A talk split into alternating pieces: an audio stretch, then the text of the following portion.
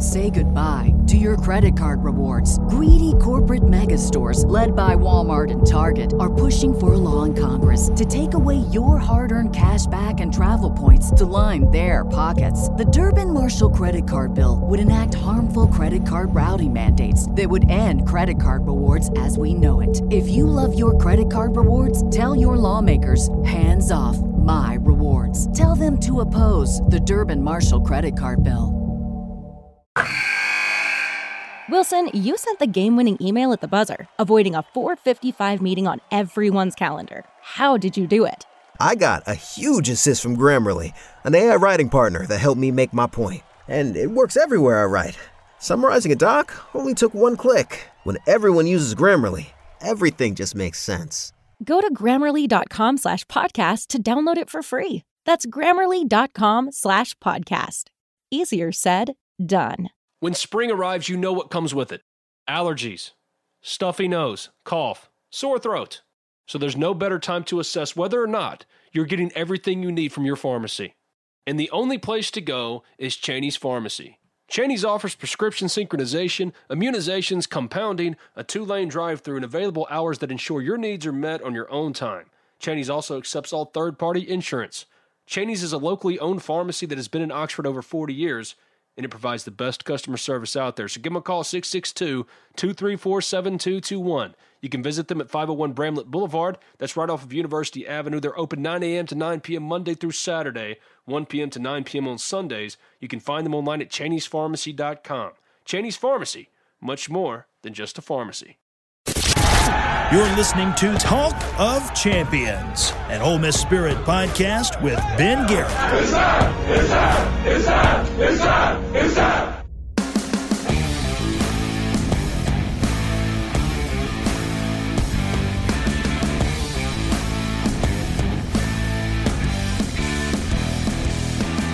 This is Talk of Champions. I'm Ben Garrett at Spirit Ben on Twitter. He's Collin Brister at Collin Brister. If you haven't already subscribed, rate, review Talk of Champions in iTunes. And when you do, don't matter what you say, as long as it's five stars. I write for the Ole Miss Spirit, OleMissSpirit.com, an affiliate of 247 Sports. Today's guest on Talk of Champions, former Ole Miss linebacker slash defensive lineman, CJ Johnson, good friend of the program. Because don't look now, Ole Miss spring football practices only a couple of weeks away. There is a development or two as far as how Lane Kiffin's going to handle spring football practices. So CJ coming up in just a little bit. But first, Collin, what's up, man? Not much, not much. Uh, baseball team's rolling. They're fun to watch right now. Yeah, they're good. Extremely good. Were you able to see a replay when uh, Mike got all over Chatagnier? It was interesting that he got so mad. But that's Mike. he has a very particular and strict standard about everything. He didn't get to the bag on time on a steal. I mean, kid, you're going to learn pretty quickly. There are a few things that Mike Bianco has very little tolerance for. And number one on top of that list is the idea or perception, at least in his brain, that you're not doing the basics and you're not going full 100% with the basics every time out. Covering a bag? Come on. Now, I don't know if Yeah. Chatagnier wasn't paying attention or wasn't doing his job so much as maybe he was just late to the bag. But if Mike Bianco thinks for one second, you're in trouble. And you probably better not make his catcher look bad either. That's probably a bad idea. This is a staff of three catchers. Four, isn't it? It wasn't McMillan one? I can't remember. I just know that Clement and Laugh and Bianco, all former catchers, they're going to side with catchers. No, they're hard as hell on them. But yeah, They if are. you make one of them look bad. Godspeed. Yeah, of course they're hard on them, but they're always going to get their backs. They can be hard on them. You can't.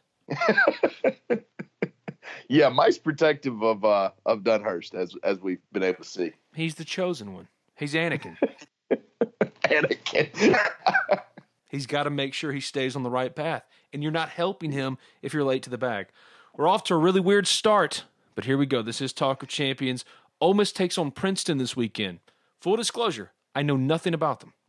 yeah, it makes two of us. I know that uh Penn State murdered them twice or four times, excuse me. So that's about all we know. They're going to throw about 84 mile an hour fastballs. Ole Miss shouldn't consider losing one of these games. It'd be really neat if Austin Miller or Taylor Broadway didn't have to pitch either. Yep, that would uh that would be ideal. Before we really get going here on Talk of Champions, let me tell you briefly about Impact by Ironwood and Sola. two proud sponsors of Talk of Champions. Business owners, did you know you can support Ole Miss Athletics every time you accept a debit or credit card payment? That's right, Impact by Ironwood offers the best debit and credit card payments processing tools around, and they'll donate a portion of their profits to the Ole Miss Athletics Foundation in your name. The best part is you don't have to spend an extra dime to get exclusive member benefits, earn donor priority points, and support your Ole Miss Rebels. To learn more, call 1 833 GO TEAMS. That's 1 833 GO TEAMS, or go to www.impactolemiss.com. Make a difference, make an impact. So, a few years ago, a multi generation Ole Miss family set out to do something a little different in the world renowned Oxford culinary community. They wanted to bring a true wine bar to the square.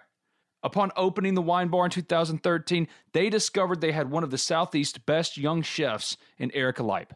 Fascinated by diverse cultures and tastes, Erica proved herself to be a true visionary when pairing food and drink, constantly discovering new pairings, and creating seasonal offerings that took the classics everyone loves and twisting them up a notch to create something truly unique. Fast forward to 2019, the family felt that their food offerings were being undervalued and decided to lean on Erica's incredible culinary talents and rebrand the wine bar into one of the best restaurants in the Southeast. Enter Sola, bringing to you unique cuisine and lifted spirits. Come as you are, enjoy creative dishes and distinctive drinks as served by Erica and her team of food and beverage enthusiasts, skillfully combining ingredients from local purveyors with classic cooking techniques from all over the world. Simply put, Sola is the best restaurant in Oxford. So check them out. The website is solaoxford.com or give them a call at 662 238 3500. Also, remember to follow them on Facebook, Twitter, Instagram using the at Sola Oxford MS on all platforms.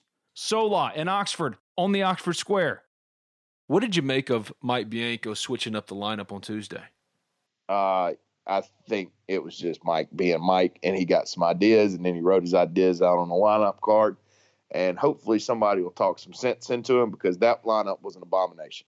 Oh boy, how do you really I feel? Mean, I mean, I'm just saying. I mean, you you, you put Anthony Servideo three hole like for what? Like, what what are we doing here? Like, are we, are we just trying to prove a point? I mean, come on. Now, to Servideo's credit, he kept hitting. Yeah, it ain't Ant's fault, but you know, Ant's a really good hitter. You can put him in the nine hole, the six hole, the one hole, whatever. But like, what are we doing putting him in the three hole? I, I, I just I think that was more about Mike being Mike and having some ideas that he wanted to to play out. If you wanted to sit Cael Baker and you wanted to get Ben Van Cleve in, but also Kevin Graham in and Hayden Leatherwood, that's fine. Don't mix up your top three. Leave Servideo at one, Chatagnier at two, Keenan at three. Any one of those guys, Van Cleve, Kevin Graham, or Hayden Leatherwood, could have batted cleanup for you. But Mike has it in his brain okay, my cleanup hitter is out of the lineup. What am I going to do? Mass changes isn't the thing to do. I mean, Anthony Servideo, he continued to hit. It was a little bit dangerous, though, to move him down to three, a role he's never served in his entire baseball career when he's going so well at leadoff. Been one of the best hitters Yeah. in college baseball. It is what it is. I've seen Mike uh, when Olenek was going well in 2018. Mike moved him to the three hole for a week, and he stopped hitting, and he he decided that moving him back to the two hole was going to make make him start hitting again. I don't know. Mike Mike has some some weird ideas. I think he's done a phenomenal job this year. Me too. Um, let me be clear on that, but not one of the the better performances, I would say, and then that's okay. I mean, I don't think Anthony Servideo is going to be in the three hole when LSU rolls in here in in a, in a week and a half. Just leave him leading off. Do whatever you want to after him. I don't mind Tyler Keenan hitting cleanup. I really don't. Whatever you do, leave Anthony Servideo batting leadoff. He's just the only guy that needs to do that. The only one. Yeah. I want to give him as many at bats as possible. I'm a proponent of your best hitters should be in the one, two, and four spots. So I'm fine with Keenan at, at four. I don't really know who I would put at two right now because I, I like Ann at leadoff. I don't really know what I would do there, but yeah, it just I don't know. Felt like somebody got thinking too much. Did you see anything from Hayden Leatherwood, Kevin Graham, that leads you to believe one, two, or all three of those guys need to be in the lineup every single day? Because I think that's what Well- it was most about for Mike. It's getting those guys an extended run in those roles. Let me ask you this before I answer that question: If Van Cleve had a glove, what kind of glove would he have? First base. First base. He cannot be that much worse than Cael Baker at first base, can he? I wouldn't think so, but he's not Yeah. playing there. And they're willing to Yeah. put Kevin Graham back there. And I was told in the preseason they didn't want him to play first base even for one game. And yet there he was on Tuesday. Yeah, he was there. you know, so I, I don't know. I think Van Cleve deserves to be in the lineup. I think Leatherwood deserves to be in the lineup. I don't know what uh, Leatherwood looks like against left-handed pitching. I would need to know that before I, I say he should be in there every single day. Uh, but he should be in there every single day against right-handed pitching. This is always my thing on Leatherwood. He signed with Vanderbilt for a reason. I mean, Tim Corbin offered the dude a scholarship for a reason. You don't just get those by accident. I believe in that kid. He should be in there, especially against right-handed pitching every single day. And Kevin Graham is what it is. I mean, he hit 10 home runs last year uh, for the DH spot. I don't really see much reason he shouldn't be in the lineup every day against right-handed pitching. Kel Baker was one of three players, including Keenan and Servideo, who started every single game to start the year. It may just be give him a day off, hadn't been hitting it all that much, especially after the weekend series. But still, when you look at the lineup, if you view those guys strictly as platoon guys, well, you got two lefties and two righties. I don't believe in that, but that's Mike's philosophy. He's always played that. Yeah, way. sure. And it, and it's extremely small sample size, but Baker's been absolutely horrible against lefties and just kicked righties in the teeth all all year. So um, I don't know if it's it's worth digesting at this point with the small sample size it is, but I did think that was kind of interesting. I think Baker starts all three games this weekend. I think he has a big weekend because they're going to throw 84 mile an hour fastballs at him uh, which will give the kid some confidence going into LSU, which is is probably something you want. My deal is just ride the hot hand. If you're worried about cleanup or protection for Keenan or those middle of the order boppers that you want there, don't mess with Servideo. Don't mess with him. Leave him at leadoff. Don't touch him.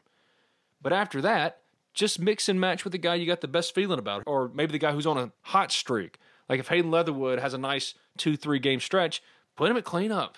It's okay. I, I don't like the whole mass experimenting with a lineup on any given day, even if it's just Memphis. And Memphis wasn't very good, but Memphis has been before a thorn in the side of Ole Miss. Midweek games, you look at them on paper and you don't get excited about them, but you know this as well as anybody. That's where seasons can be won or lost. Seeding can be won or lost in the midweek. Oh, absolutely. Um, you lose to a bad Memphis team that's got a 220 RPI at home, and uh, buddy, that's a ward on your resume. I mean, Ole Miss is playing North Alabama this year. They're playing Pine Bluff this year. So, yeah, I mean, you got to be ready to go in the midweek. You can't kill your resume in, in the midweek. What are they, 11 and 1 now? You want to get 20 non conference? I think they're going to get three this weekend. I think they're going to get two in Monroe. So I think you're looking at a 16 and 1 record, which leaves you needing to get four uh, the rest of the year in midweek action. But the problem with that is, yeah, you just need four to get to that 20 win plateau or, or benchmark that you probably need. But if you only win four, the odds are you're going to lose to a pretty bad team and tank your RPI. So it might be to a point where Ole Miss probably needs to get 21 or 22 as uh, non-conference wins. I'm not going to go out on a limb and say Ole Miss has found its number one midweek starter in Jackson Kimbrell, but at the very least, that kid has earned himself another start unless you need him on the weekend. I think they would prefer to not pitch him on the weekend because he could be the lead guy for them in the midweek. He looked really good in that role. I liked him there. A little bit adding on to that, I think they like Wes Burton in relief. I know he projected as a starter coming in here, but I do think the the tall tall pitch playing and, and him throwing 90 91 is, is can play in relief. I always wondered about James McArthur if he could do it. The problem with McArthur was he didn't throw enough strikes. Um, Burton seems to have pretty good control, so I think he's going to be a, a, pretty valuable option in relief. I think you know the fastball gets on people, the curveball's fine. It's not dominant by any stretch of the imagination, but it's fine. So I think they're going to want to use him as as an arm out of the bullpen on the weekend. So I don't think that's going to tie into letting him be the the midweek guy. And yeah, like you said, Kimbrell was really good. Uh, he's able to throw a lot of pitches over the plate. He gave up one run in three innings, which is fine. He didn't walk a ton and you're not you're not asking a ton out of your midweek guy. So I think he kind of fills in perfectly for that role. So what's the evaluation of John Rhys Plumlee starting in center field? It's kind of like the the lineup. Like, what are we doing? that I mean, he's not very good right now. I don't understand what's what's kind of happening with that. You're not going to play him against Florida in May, so get the dude that you're going to play in against Florida in May some at bat. You just want Justin Bench in there by this point. I want the dude in there that's going to play when they roll into the Oxford Regional in June. I want that guy in center field, and that guy's not John Rhys Plumlee. So who is that guy? I don't know, but I know it. I know who it's not. All right. Do you know that it's I mean, not I, Jerrion Ealy or Cade Sammons? I don't know that, but I, I, do know the guy that's consistently eh, late on 87 to 88 is probably not going to be it right now. I give you one of John Rhys, Jerrion, or Cade that's going to be the guy. Pick the one. I'm not going to tell you who it's going to be, but one of the guys is going to emerge and be the center fielder. Who would you put your money on? Jerrion Ealy, just because the talent's. I mean, it's there. If you told me at some point he clicked, But he's late too. I mean, he is, but he, the talent is. I mean, I think, think there's a much higher ceiling than with him than the other two. So, but I mean, it's not good right now from a center field perspective. They're they're hiding that a lot, but I do think this weekend, if you're going to do the bench and center field thing uh, against LSU, I don't think you can just throw him out there against LSU. I think he probably needs to get a start there this weekend. Yeah, you don't think so. You just wait. Mike Bianco, he'll do what he wants to do. Um, Ole Miss basketball hosted Missouri Wednesday night. It was Tyree senior night. Here's what you need to know about basketball right now. Ole Miss is likely locked in to a first day appearance in next week's SEC tournament in Nashville. But they are playing for seeding because of results on Wednesday night. The 10 seed not going to happen. If Ole Miss had lost to Missouri, Ole Miss participates in the 12 to 13 game on Wednesday at 6 p.m. Central Time on SEC Network. They need to win out, have Missouri and Arkansas each lose twice to get the 10 seed. Arkansas beat LSU, it's over. They could get the 11. Okay. Ole Miss gets the 11, beating Missouri, then going to state and winning, and either Arkansas or Missouri split their two remaining games. you know, if you're Ole Miss, I'm sure if you're Breein Tyree, you'd like to get in the tournament. You, you'd like to beat Mississippi State on Saturday first. Then you'd like to beat either Vanderbilt or Georgia. It's going to be one of those two opponents, and you're in the bottom four. And I'm sure if you asked Breein Tyree, he'd like to play Mississippi State again in the tournament because, look, this team's not going to the NCAA tournament. They're not going to the NIT. I don't know. Get to play your rival as much as you can. That seems like fun. And play spoiler for Mississippi State. Ooh, do you think if Ben Howland loses to Ole Miss on Saturday and then in the tournament loses to Ole Miss, that they will make him walk off from Nashville or not? Oh, 100% there will be a move made there. Yes. I, I think it's already gotten to that point for State. The problem with State is, and I don't want to stay too long on them, is basketball's their fourth most popular sport. Men's basketball's their fourth most popular sport on campus. Like, I don't really know that the support's there right now to make it work. They're recruiting at a good level. Their women's team is outdrawing their men's team by a significant number. I think that the relationship of Ben Howland to Mississippi State, it's eroded to the point where, yeah, they're still in the relationship and they still say the right things and they take the pictures for the cameras. But underneath, they're sleeping in separate beds. I was supposed to say they're sleeping in separate beds. Yep. Mm-hmm. Yeah, yeah. Feel that coming. Ben Ben gonna get him a buyout, so it's fine. Ben's going to get a contract reset. I have no idea where Mississippi State will go, but this is not a Mississippi State podcast, and I am not Steve Robertson. So moving on here, some football notes. CJ Johnson coming up in just a second on the Modern Woodmen phone line. Some news about spring football practices. It was rumored, we brought it up on this podcast actually about a month ago, but confirmed, as David Johnson wrote on the Ole Miss Spirit, omespirit.com and affiliate of 247 Sports, the website that I write for. Spring football practices under Lane Kiffin, every single one of them, open, wide open to the media. And every Saturday practice, at least, could be more, but every Saturday practice after the first Saturday practice will be open to fans. I think that's a good idea, though. I mean, it really helps with fan engagement. I think you know it gives the media opportunities to you know do different types of things and different type of stories. I do wonder what open means. Like, is, are you going to be able to talk to whoever you want, or can you just go see practice? I do think there's a differentiation we probably need to Well, figure wide out. but- open, as in you get to view it. And then after practices, we're going to get multiple players, we were told, and Lane Kiffin maybe every other day. Huh. Okay. Coordinators are Uh, never sure. going to talk to the media. No, no, ever. Um, you get Lane Kiffin, he he speaks. So Yeah. yeah, I think that'll be fine for fans. Will they Saturday practices? I do. I'm just thinking out loud here. Them, they must all be scrimmages because they're not going to let fans in the IPF. No, no, they're going to So, be yeah. every single time in Vaught Hemingway Stadium. For Ole Miss fans, this is as good as you could have asked for. This is very similar to when Hugh Freeze was hired, and I don't want to bring him up, but it's true. When Hugh Freeze got hired, he opened it wide open to everybody. Not quite like Lane, because Freeze had fans able to come into practice and just hang out on the sidelines. It was a mess. But this is not that far off. I thought that there was going to be strict media guidelines under Kiffin. And so far, that just has not been the case. And that's been the rumored reputation with Kiffin and the media shutting him out. It's the Nick Saban thing of I'm the one voice of the program for my players, for my coaches. It's me. You don't get to go to practice. It would have been a culture shock, but it's not going to be that way. It's not going to be that way. And I Yeah. think there are a lot of advantages to that too. Because Lane Kiffin, he was on this podcast, what, two weeks ago? And you can tell he's an introvert by nature. He's just not going to really be all that engaged. He's um, very quiet, doesn't really meet the reputation of Lane Kiffin. So this is good. This allows fans and media in and only gets them on your side even more. They're already on your side, but with this, and then if you win, oh my God, you can run for mayor. That's a good way to put it. Yeah. So I, I think that's really smart by Kiffin. And I don't, you know, there were rumors that practice is going to be locked down and all that. I do wonder if, you know, he, he got in and got a pulse of the fan base and maybe made some decisions based off of that. But no, yeah, no, not be- at all. Somebody just said, and I bet you it was Kyle Campbell.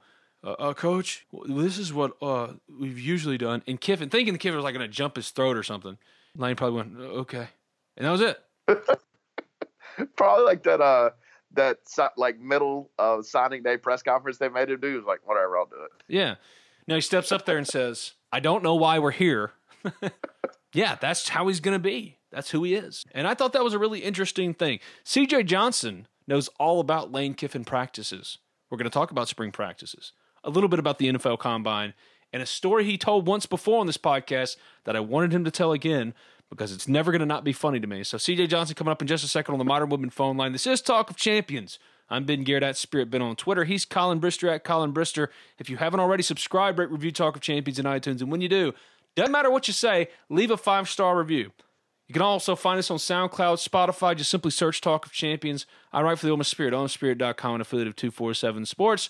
Going to hear now from Modern Woodmen and BNA Bank, and then it's CJ Johnson. This is Talk of Champions. You've walked this path many times before. It's a chance to think, especially about your future. How will you turn your retirement dreams into reality? Will you have enough gold for your golden years? Your choices for building funds for retirement can be complicated. Fortunately, you have a friend in the community who can help you make the right decisions. That's your Modern Woodmen agent. Your agent is a skilled professional who will listen to your needs and desires and then work with you to create a plan that uses the right financial products to achieve your retirement goals. Build a lasting professional relationship with a trusted financial advisor. Hi, this is Thomas Chandler, your local Modern Woodmen representative. Give me a call today at 662 296 0186. Let's make a difference together. Hotty toddy and go Rebs. Get in touch with your agent today. Modern Woodmen of America, touching lives, securing futures. Reason number 12 to bank at BNA. We are the bank for Northeast Mississippi. We have one home, Northeast Mississippi. Seeing this local Northeast Mississippi economy thrive and helping the people of our area with their borrowing needs is our only focus. From buying a home to starting your own business, we are the team of local lenders standing ready to make your dreams a reality. BNA Bank. We are the bank of Northeast Mississippi. Member FDIC, an equal housing lender. The Modern Woodmen phone line, Cool, we'll talk. No big whoop. No big whoop. where the best Ole Miss guests from far and wide drop in to talk the very latest in Rebel sports. Modern Woodmen, let's make a difference together. Joining me now on the Modern Woodmen phone line, good friend of the program, former Ole Miss linebacker, defensive lineman, it's CJ Johnson. Hey, buddy, what's up? Uh, nothing much, man. Just trying to stay dry, and I hope I get to feeling better. I got a little sore throat this morning. Hopefully, it's not the coronavirus. Oh, God, man. You had to go there. I'm telling you, man. I'm just, I'm, I don't know. I'm just kind of skeptical of all this stuff. Well, I'm glad you came on. The uh, NFL Combine was last week, but for these purposes, you've been kind of my Lane Kiffin expert since Ole Miss hired him. You coached under Kiffin at FAU. Spring football is going to be wide open to the media, which came as somewhat of a surprise to me. What should Ole Miss fans expect, and the players for that matter, come spring football? Um, I think the big thing, uh, kind of being kind of similar and familiar with how Coach Luke ran practice, kind of similar to Coach Freeze, um, and working for Coach Kiffin. I think the biggest difference um, that you're going to see is um, the way they practice um, during the spring is they'll try to get the third and fourth string guys a lot of reps. Um, and I know at Ole Miss, our third and fourth string guys may get about 65 to 70 reps a spring. Um, and those guys uh, under Coach Kiffin, they're going to get just as many reps as the first team and second team guys. So what that's going to do is that's going to you know help those guys as far as their development um, and learning the scheme um, and getting comfortable and playing in the scheme and just understanding how he wants them to play. They're going to play fast. Um, they're going to practice fast. It's going to be fun. Um, I think it's really going to be a nice change up for the players. Paul Jackson was actively involved in practices, hyping you guys up. Wilson Love's a different animal. Yes, yes, he is uh, very different. There, uh, Coach Jackson uh, is just the the polar opposites of each other. Um, I know Wilson is just he's on go twenty four seven. Um, I mean, he's always energetic. He's always juiced up. Uh, he has really good good connections and contact with the players. Um, and Coach Jackson was a little bit different um, as far as how he approached, you know, practice and in the weight room. It was more of a, a business mentality. Um, and Coach Coach Love is going to have that same business mentality, but they're going to have a little bit more fun um, with just the way you go about himself and the way you do things. What's this deal about the players wearing a brown shirt, gray shirt, whatever it is in the weight room? and having to work out to earn wearing the Ole Miss. Is that something that Wilson brought with him from Alabama, or was it an FAU thing? Where'd that come from? I don't know, man. They, I know we did at FAU. Uh, our guys started out in white T-shirts, uh, and they had to work to get the name on the back of the shirt. Uh, then once you got, uh, once you worked to get the name on, I think it was the front or the back. I can't remember, but I think, I think it was the front. Uh, once you get the logo on the front of, the, of your shirt, you start to work. I mean, it's a, a plain old James Hanes T-shirt that you get from Walmart, uh, and they gotta wear it until you know they earn the right to put that logo on and put their name on the back of their shirt uh, to let people know who they are. Did any player never get out of the Hanes shirt? Oh, most of them did. I don't think we had anybody that didn't. I think most of, most of the guys did. Yeah, because the funny thing is to imagine one of these players. Everybody else has got the name on the front, maybe got their name on the back now and there's that one lonely guy still in that Hanes white T-shirt. Yeah, that would that would be pretty bad. Yeah, yeah. You don't want to be that guy. Okay, so on day one, what should Ole Miss football players expect from Lane Kiffin? The first drill, the first meeting, the first conversation, whatever. The first day of spring football will be like what?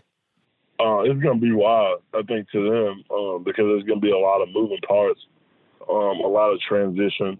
Um, because again, everybody's practicing. There's not three or four guys that or the third and fourth string guys that aren't getting any reps. Everybody's involved. Everybody's moving. Um, like a perfect example, there could be uh, the wide receivers and the defensive backs on one field uh, working, I guess, one-on-ones or route releases or whatever you want to call it. And then uh, have a quarterback there, and then have another quarterback that's down with the offensive line, the running backs, and the linebackers, and some of the safeties and working on fits, like run fits.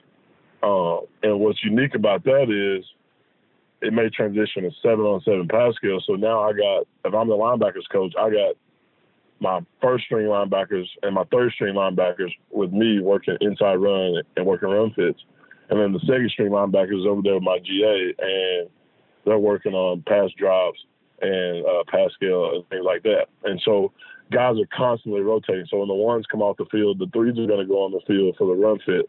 The ones got to run all the way over to the other field and wait for the twos to get finished. Then once the twos finish, the ones are going to step up. Then the twos are going to run over to run fits, and it's like a constant circle throughout that whole period. And so I think that's going to be the biggest adjustment for them to start is that getting used to where I need to go, where I need to be, and what am I doing. What's a core tenet for Lane Kiffin as far as if you want to start for him, what do you have to do? Uh, the main thing is you're going to have to practice hard, uh, and you got to make plays in practice. Um, he always talks about uh, first rule of getting better is showing up. Um, and I think with him, that's the big thing is you got to be on time and you got to show up to whatever you know he's asking you to do. And I think from there he can he can take over the rest uh, and help you become a good football player. Well, one area where you know the most about any football team is the defensive line. You coached it, you played it, and this defensive line for Ole Miss, it's rather thin got low numbers, lost a lot. Qaadir Sheppard, Benito Jones, Josiah Coatney. If you're one of those guys like a Chuck Wiley that's been in this system or at least been in this program for a couple of years and you're ready to finally break out, how do you come on? What what makes a good defensive lineman emerge? Um, I think the biggest thing, and I have I haven't spent much time watching those guys, but I I specifically remember, uh, called Chuck uh, Wiley is his name. Um, I specifically remember him because he was kind of coming in as I was coming out, um, and I kind of got to see him kind of walk around the building, um, kind of watch watch this tape just slightly a little bit. Um, I mean, guy can play, um, and I think when you're a younger guy or when you're an older guy transitioning to that older guy role, sometimes there's a little bit of an adjustment. Uh, when you're playing behind guys that are good as those guys that, that just left, like Benito and those kind of guys, oh, you get to watch those guys play. Um, and once they move on to the next level, it'll give you confidence when that guy gets drafted or that guy signs as a, free agent that, hey, I've seen this guy work. I've seen what these guys do on a day to day basis. And if that's what I need to do to be successful and make it to that level, then I'm going to do it.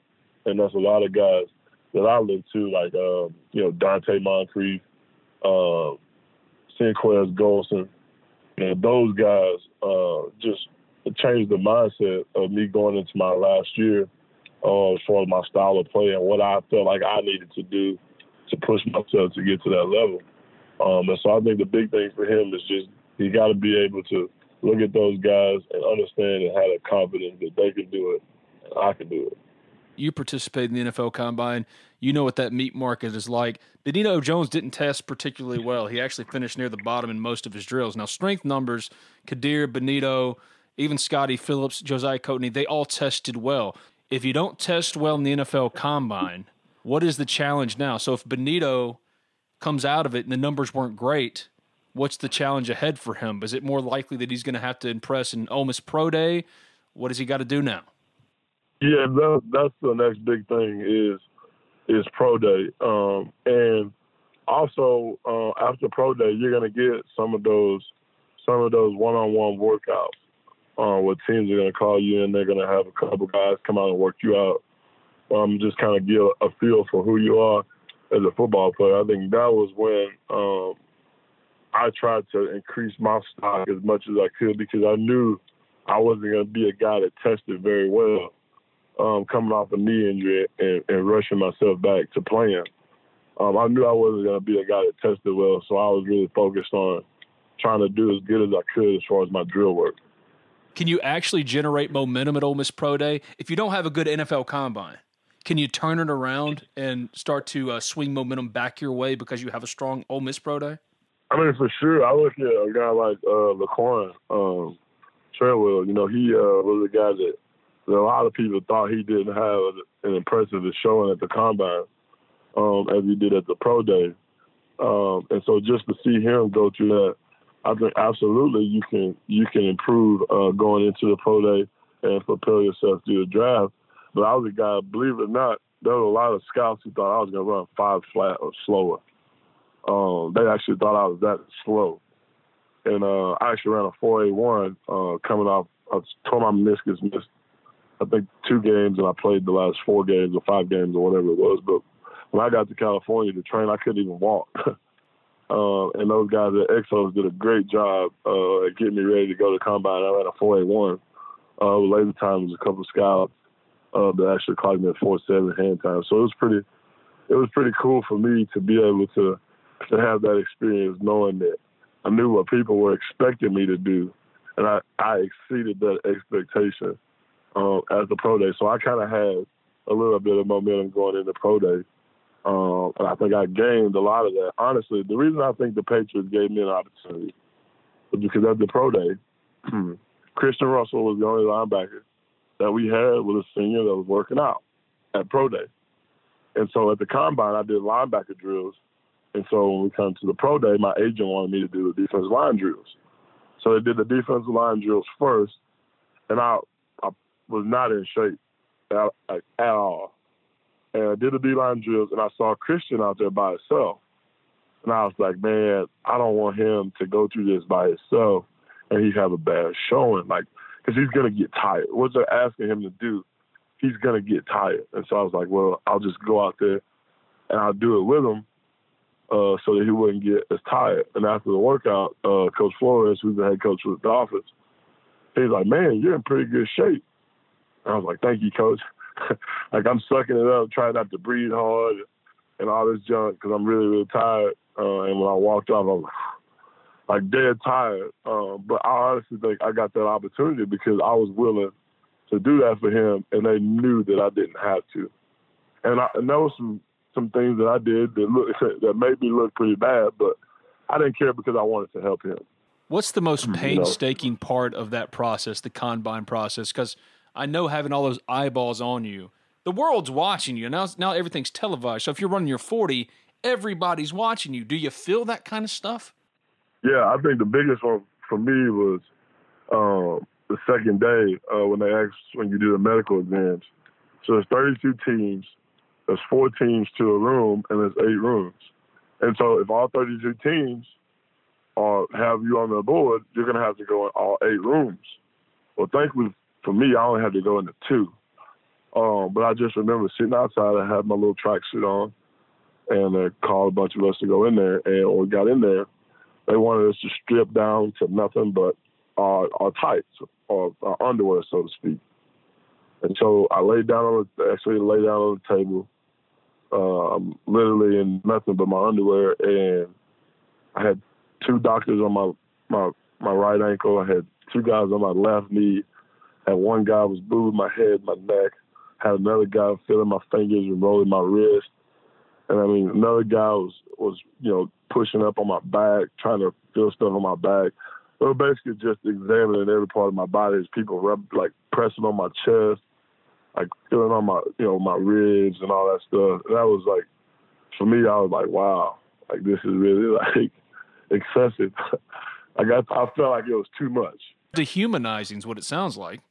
I mean, I understand why they do it because they honestly want to know everything about you, but I feel like that's the process after the process before that. You go to the hospital, you have all your blood work done. Um, you take, you know, you you basically get MRIs, X-rays, the whole nine, um, and then after that, you go do the the physical exam part, and they're, they're talking to the tape recorder saying, you know, whatever it is it's wrong with you, and the whole nine. And I just remember finishing that part, and I was just like, man, I'm tired. I don't. I really didn't want to. At that point, I really didn't want to be there anymore. Um, because you don't you don't get any sleep. Um, you may get two and a half hours sleep maximum. If you're a healthy guy, you may get five hours of sleep. But if you're a guy that's had injuries, you're gonna have to go to the hospital. You're gonna have to stay there for a long period of time because they're gonna have to constantly run more tests and test. And then once you finish up at the hospital, you have to go back to the hotel or you have to go downstairs and constantly do these interviews with, you know, every team, with position coaches, coordinators, special teams coordinators, um, pretty much everybody but the head coach, the GM, and the owners. And you meet with them in the middle of the day, and then later on at night, you meet with the position coaches, the special teams coordinators, and that stuff at night. That that's day two. So you wake up that morning, you have the drug test, which is at 5:30, and they're to tell everybody to be early. So everybody's to get down there at 3:30 in the morning, and it's to be a super super long line. And then when you finish up, um, you know, you go eat, uh, and then you go to your hotel and talk with with your team on what you need to do um, that day and who you're to meet with, and what's you know what to expect. Um, just the grind, honestly. Um, and then, like I said, you meet with the coaches, the head coaches. Uh, you get five minutes, I think it's three or five minutes. Um, and you sit there now with the head coach and the uh, the GM and some of the position coaches actually up there, depending on who they're interviewing. And so the funny part was was I had two teams that I met with, the Patriots and the Eagles. And so I get there with the Eagles, and there's uh, can't, what's the GM for the Eagles? Uh, I can't think of his name right now uh, off the top of my head. But Doug Pederson was there, the head coach. Chris Wilson, who was the D line coach at the time, was the D line coach at Mississippi State uh, when I was coming out of high school. Uh, so obviously there's a campus sitting there. Uh, that the the owners in there, the GM, uh, you know, really important people. And so we're sitting in there talking, and I literally spent all my time with them uh, talking about uh, getting my Twitter account suspended uh, as a 17 year old coming out of high school, and uh, the GM for the Eagles looks over at me and he goes, "They're gonna do a thirty for thirty uh, on what's going on at Ole Miss." And I'm like, "Well, right now it's all speculation." I said, "But I don't know." I said, "But I don't know what you're talking about." Uh, he kind of looked at me and he laughed, uh, and they pulled up like six of the worst plays I had in my college career. Uh, was asking me to explain them all, and they basically got to Chris Wilson basically got to get his rocks off on on the recruiting process. They asked me about all of that, all that crap. But Wasn't he your was, primary recruiter? Yeah, at one point, yeah, yeah. When everybody left, at one point he was, yeah. Golly, he took it that personally and held that grudge for that long. Yeah, him and Doug Pederson, the head coach, he was acting him on too. Like, I mean, he's like, yeah, you know, and, and you know, Chris would actually something, and he would double down on like, you sure about that? Like, you're like, how do we know you're not, you know, you're not doing this or that? And I'm like, you know, whatever. Did you give it yeah. back to him at all? I didn't. I, was, I didn't think about it at the time, but once I walked out of there, I was like, yeah, I don't think I'm going to Philadelphia. Uh, that's a done deal. When's the last time you talked to Chris? Uh, not since. Uh, no, I didn't. A lot. I talked to him after I worked out on the field, uh, the combine, uh, and I didn't do, I didn't do the L drill or the three cone, one of them, because uh, my flight was about to leave or whatever. Anyway, it's something crazy like that, and um, I get my stuff on. I'm walking off, and he's like, "Yo, uh, you did good, man. I think you'll have a shot. Blah blah. We'll be in touch." And I'm like, "Yeah, yeah, whatever." And I knew it was it was over. Oh, I'm sorry. I'm not laughing at your misery, but that's too great. You've told that story before, but I didn't know that Doug Pederson and the GM for the Eagles. I didn't know all of those parties were involved. I had no clue. I just thought it was Chris. Yeah, no, he literally asked me, the GM for the Eagles, literally. Said, when are they going to do a 30 Like, they were asking me about, uh, like, those guys getting recruited, uh, the, the 13 recruiting class. Uh, he's like, well, they're going to do a you think they'll ever do a 30 for 30 on that? I just looked at him like, I doubt it. Like that's that's what it's all hearsay. Like I don't think it's been proven at the time. But it was weird, man. Like it was really, really like I got like a weird vibe from those guys. Next year, Lane Kiffin's first season. What should the expectation be for Ole Miss fans? Oh man, um, that's a tough one because I don't like I don't know like I don't know a lot about the team honestly. Like I can't. Like I, I would be lying to you if I told you like, like if I could name like six of their starting players returning. I know it's probably bad, but uh, I can't. And so I don't know how much talent they have, but I know he's a really good coach, um, and I know he hired some really, really, really good coaches, uh, and he's got a really good plan, and uh, they just got to go out there and execute. And if they do, they'll win. Uh, that's that's my that's my expectation for this season is don't get too high, but don't get too low. But at the same time, just expect it to be fun. Like just have the expectation that when you go to an Ole Miss football game, it's going to be fun. Like, like I would be lying to you if I said when Ole Miss scored a touchdown, he throws visor in the stands. At some point, that's probably going to happen.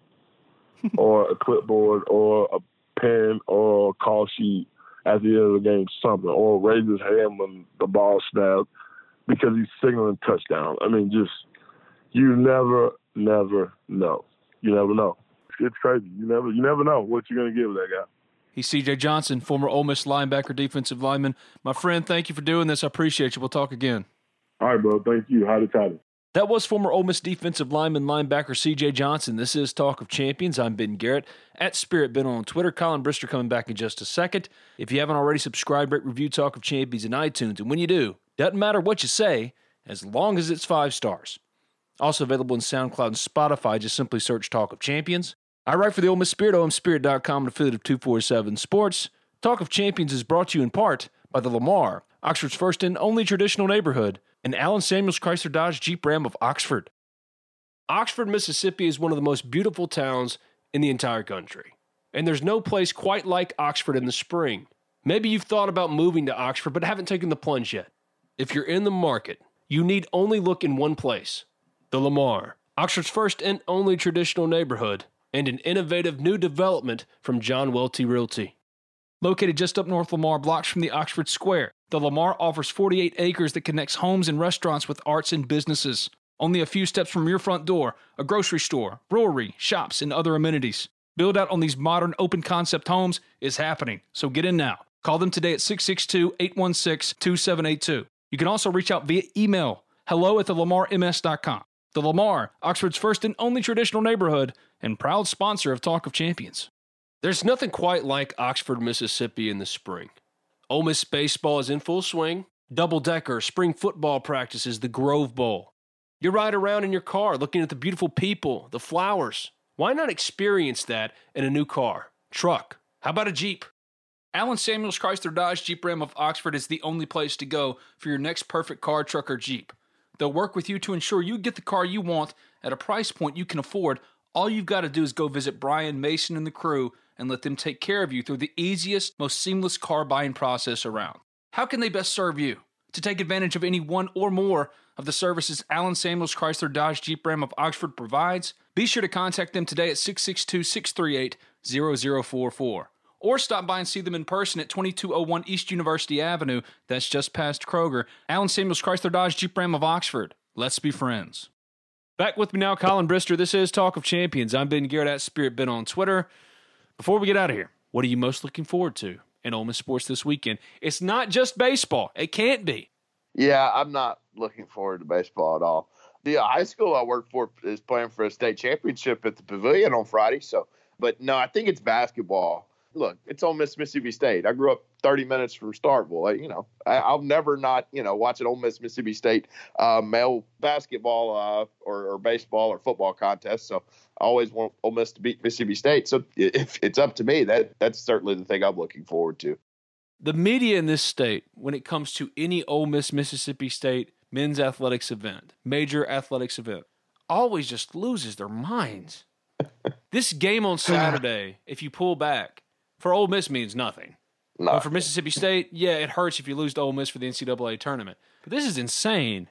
How many credentials are flying out for Ole Miss Mississippi State on Saturday?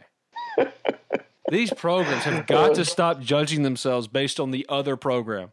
It's insane. Well, Aspire for I mean, more. I, I, get what you're saying, but also you're Ole Miss. You're currently six and eleven. Look, if you beat Mississippi State two times, I'm not saying your year's successful, but you feel a lot better about about yourself if you sweep the Bulldogs and, and you roll out of SEC play 7-11 rather than splitting with them. I want to talk about some football things before we leave. Okay. Mentioned before we talked to CJ Johnson about spring football practices and the media being allowed into spring football practices and fans too for a handful. How about this for fall practices? We're so used to those mid afternoon practices, and you get your practice report at like four o'clock, five o'clock. You better get ready because when you get to work at 8 a.m. that morning, whatever morning, Monday, Tuesday, Wednesday, there will be the practice report because they're waking up, crack of dawn, and they're practicing. They're going to practice at like 5 a.m.? Yeah. Wow. And then they'll be off on Thursday and then do the walkthrough, the full speed walkthrough on Friday. And that comes from a belief from Kiffin based in analytics and proven science of how Olympic athletes work and rest their bodies leading up to competition.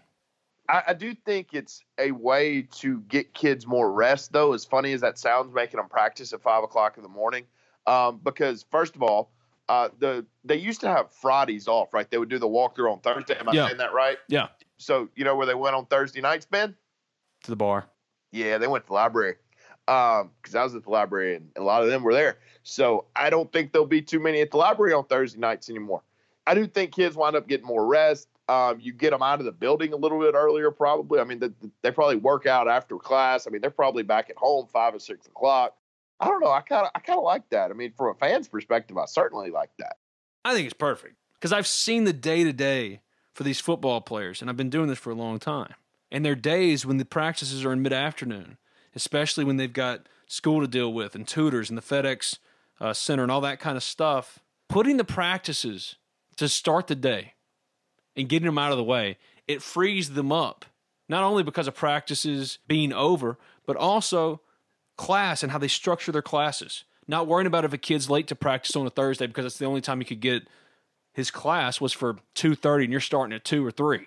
You're getting your workout done too on your own time cuz Wilson Love's going to be in that weight room all day. It just allows for the student athlete to better structure his time. It used to be kind of a surprise thing that Houston Nutt would do. We're waking up at five in the morning. He did that like two or three times. It makes perfect sense. Yeah, no, I'm with you. Yeah. All right, Ole Miss baseball this weekend. The three keys this weekend. What are you going to be looking forward to? I know you don't care about the games, but they're going to be played. So, uh, I think Justin Bench needs to see Tom in center field. I do think that needs to happen. Um, I don't think Hayden Dunhurst needs to catch all three games. I think they need to get him a break. And I don't know. I'd like to see Benji Gilbert have a good weekend because I don't think Jackson Kimbrell is going to be their matchup lefty guy, and I do think they need a lefty guy out of the pen. So I don't know. I'd like to see him have a good weekend, a good outing. I think his stuff's better than his numbers. Um, they need a left-hander out of the pen, man. That's that that's the thing that you, you don't want to just be righty dominant. So uh, I think you know I, he's something I'd look for this weekend. We talked all about the lineup on Tuesday and poked fun at it, but I will say the one thing that was truly shocking to me, and it's not because Hayden is doing anything wrong, but Knox Loposser mm-hmm. needs to play, and why is he not playing against Memphis? I think he did come in uh, on Tuesday night, but yeah, I mean it was late and it was pretty meaningless at bat. So yeah, I think Ole Miss would like to give him some at bats. I don't think you want Hayden Dunhurst catching every single day. I do think that that maybe they let him catch because they knew they were going to be able to get Dunhurst out of the lineup one game this weekend. But I don't know. Um, we'll see. I, I don't expect Dunhurst to catch all three this weekend. I'm interested to see how this weekend's handled because I don't think any game's going to be competitive after the fifth inning.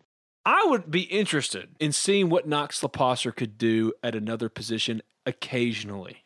You've got enough problems against left-handed pitching right now. I don't feel That's like that's what I'm saying. I don't think you should count anything out. So, what's your biggest concern for Ole Miss baseball? Even though they're 11 and one, what's the thing that uh, worries you? I mean, I've got I've got two or three. I mean, the the left-handed, no left-handed options out of the bullpen that you really trust right now, because I don't think Kimbrell is a guy that you can bring in really in high leverage situation. I think he plays more as a starter. Uh, Gilbert's not had great outings so far, although I do think his numbers are better than, like I said, uh, his stuff's better than his numbers. I mean, center field defense, not defense, center field is, is the biggest concern. I mean, you you you add up the averages of everybody that started in center field this year, and you can't get to 100. So um, I'm kidding a little bit, but it's it's pretty bad right now. So that that's my biggest concern is is who are they going to put in center field?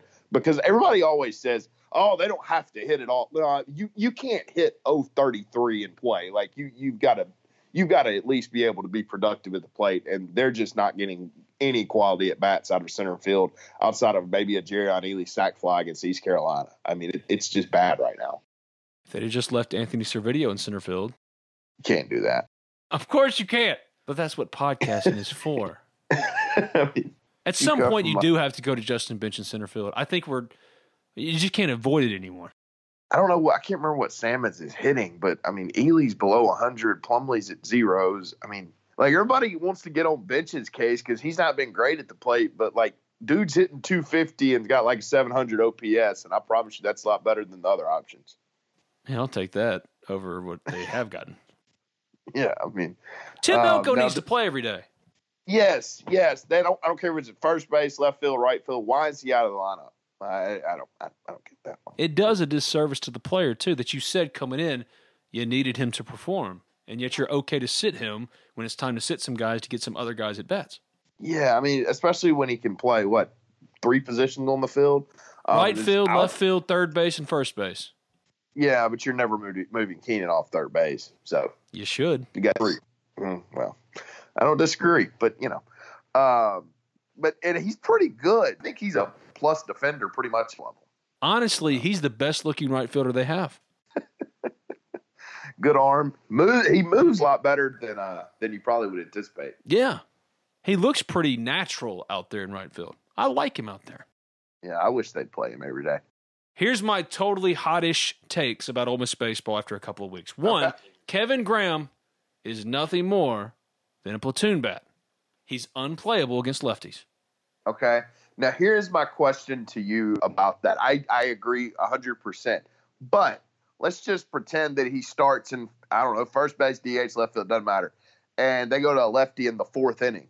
I mean, you, you don't take him out over one at bat, though, right? Probably not, no that's kind of the thing. Like you may have to sacrifice an at bat if you're going to start the kid. But I do agree that the left-handed thing's just not happening. He should be the DH, and he and Ben Van Cleve should be the primary DHs, and they should be platooning.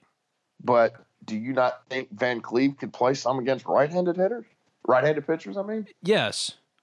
I'm trying to view this through the lens of Mike Bianco. Of Mike. yeah, that, that's what you're going to get. Graham and uh, well, I think correct me if I'm wrong. Graham might be a better defender at first base though, so they may put Daker at DH and him at first base. Kevin Graham is worse than Cael Baker at first base. Ooh, I don't know about that one. That's a hot take, but it's true. Hayden Leatherwood should be starting every day in left field.